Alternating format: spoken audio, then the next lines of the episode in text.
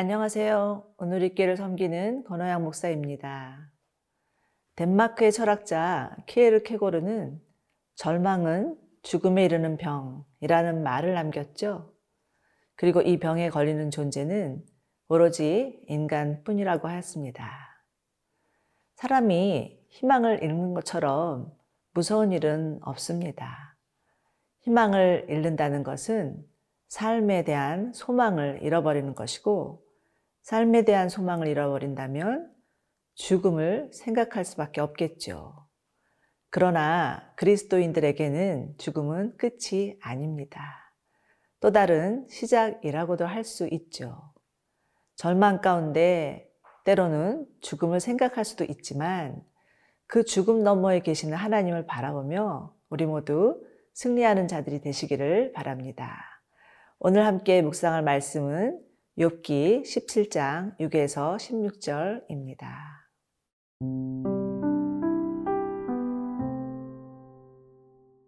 욥기 17장 6절에서 16절 말씀입니다.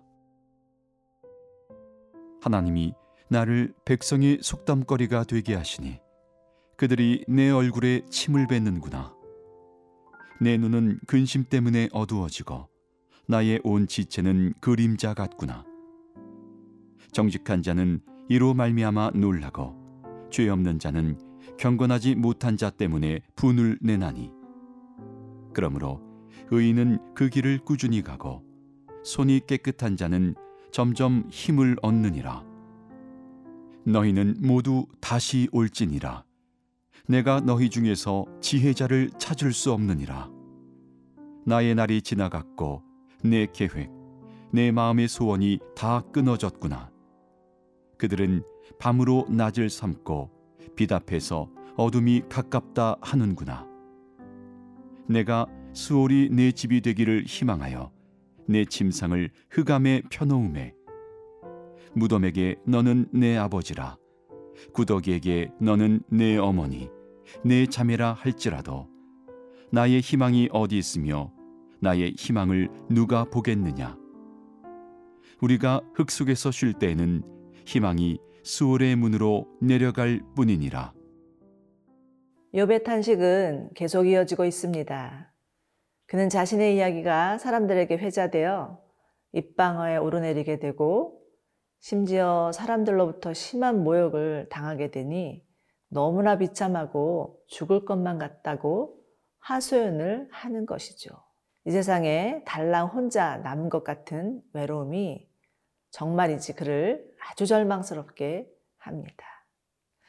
욥은 친구들을 향해 다시 한번 자신의 무죄함을 간절히 호소하고 있는데요. 8절, 9절입니다. 정직한 자는 이로 말미암아 놀라고 죄 없는 자는 경건하지 못한 자 때문에 분을 내나니 그러므로 의인은 그 길을 꾸준히 가고 손이 깨끗한 자는 점점 힘을 얻느니라. 어떤 일이 있어도 끝까지 자신의 의로움을 증명해 보이겠다는 굳은 의지가 담겨 있습니다. 마치 자신의 무죄를 입증하기 위해서 법정에 선 피고인과 같다고도 할 수 있죠. 그러고는 친구들을 향해 10절인데요. 너희는 모두 다시 올지니라. 내가 너희 중에서 지혜자를 찾을 수 없느니라. 라고 하면서 고난의 원인을 무조건 죄로만 보고 욥을 비난하는 친구들의 논리에 정면 대응을 합니다. 지금 욥은 자신이 전한 고난을 통해서 아주 처절하게 인간 실존의 문제를 안고 하나님과 씨름하고 있는 중이었지만 친구들은 오로지 조상 때부터 내려오는 전통 그리고 그들이 믿고 있는 신조만을 붙들면서 나열하고 있을 뿐인 거죠. 욥의 친구들은 하나같이 자신의 생각과 경험, 전통에만 갇혀 있습니다. 물론 이들이 주장하는 인간응보의 원리는 우리 인간사에서 일어나는 아주 보편적인 원리이지만 그렇다고 해서 천편일률적으로 모든 사람에게 적용하는 것은 순전히 그들의 편합한 생각이요 고집일 뿐입니다. 그런데 여러분, 욥기를 통해서 우리가 신기한 것을 발견하는데 고통 속에서 부르짖는 욥에게는 차츰 차츰 조금씩 영적인 변화가 일어나고 있는 반면에 욥의 친구들에게는 전혀 변화가 없다는 것입니다. 어찌 보면 욥은 소모적으로 보이는 이 논쟁을 통해서 조금씩 하나님께 나아가고 있지만 친구들은 여전히 자신의 교리에 갇혀서 조금의 갱신의 여지도 없는 것입니다. 그렇다면 그 이유는 무엇일까요? 욥은 자신의 이야기를 하고 있지만 친구들은 남에게 들은 이야기, 남의 이야기를 하고 있기 때문이죠. 욥과 세 친구들의 대화가 영원히 평행선을 볼 수밖에 없는 이유가 바로 여기에 있는 겁니다. 그런데 이러한 안타까움이 비단 욥의 친구들에게만 있는 건 아니죠. 우리들 안에도 굳은 생각과 신념으로 인해서 세월이 가도 전혀 변하지 않는 고집스러움이 있습니다. 하나님조차도 들어오실 틈이 없는 거죠. 지역 간에 또 정당 간에 또 심지어 부부 간에 일치가 되지 않는 이유도 바로 이런 연유가 아닐까 싶네요.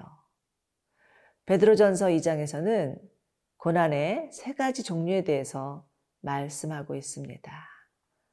억울하게 당하는 고난, 죄로 인한 고난, 선을 행하다가 받는 고난이죠. 그렇게 우리는 함부로 고난의 원인을 분석하거나 파헤치려 해서는 안 되겠죠.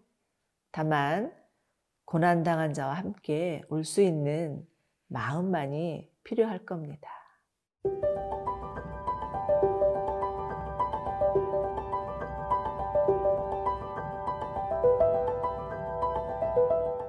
그러나 욥은 영적인 변화를 겪는 과정 가운데 영혼의 어두운 밤을 경험하게 되는데요.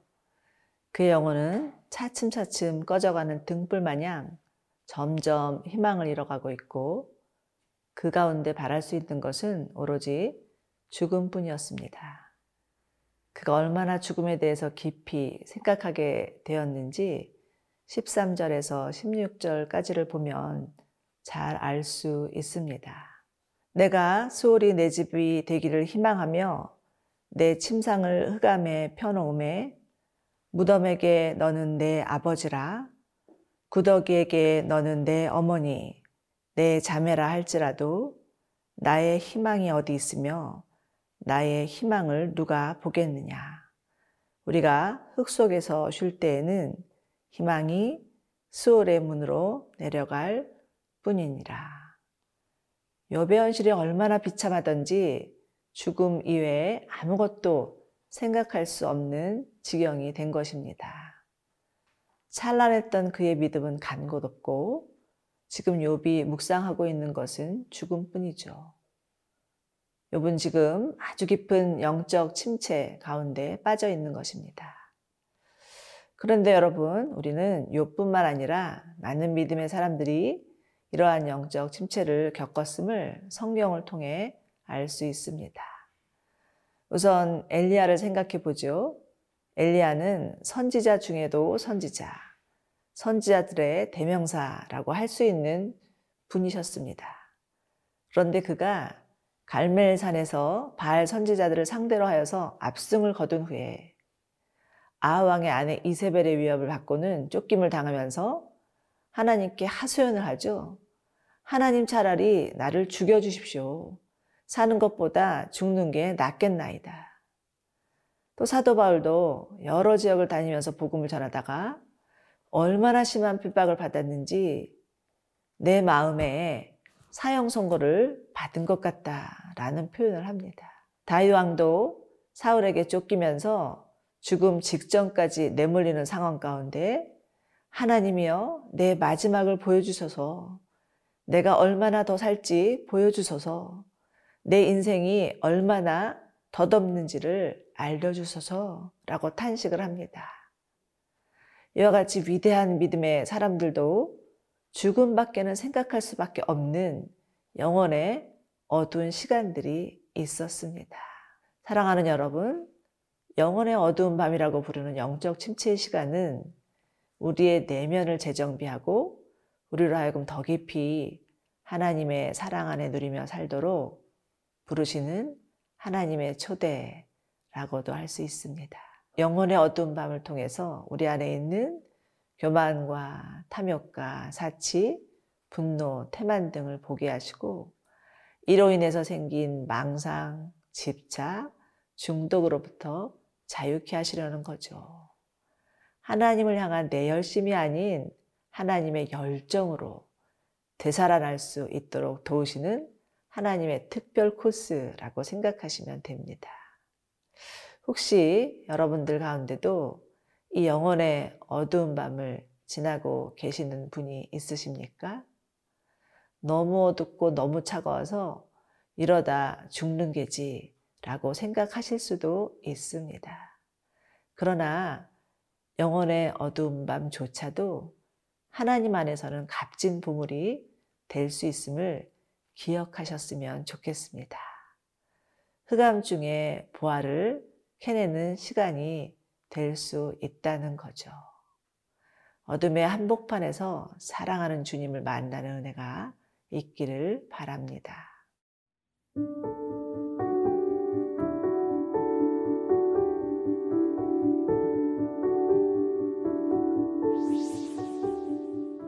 하나님 아버지, 때론 휘몰아치는 폭풍 속에 혼자 있는 것 같은 느낌을 받을 때가 있습니다.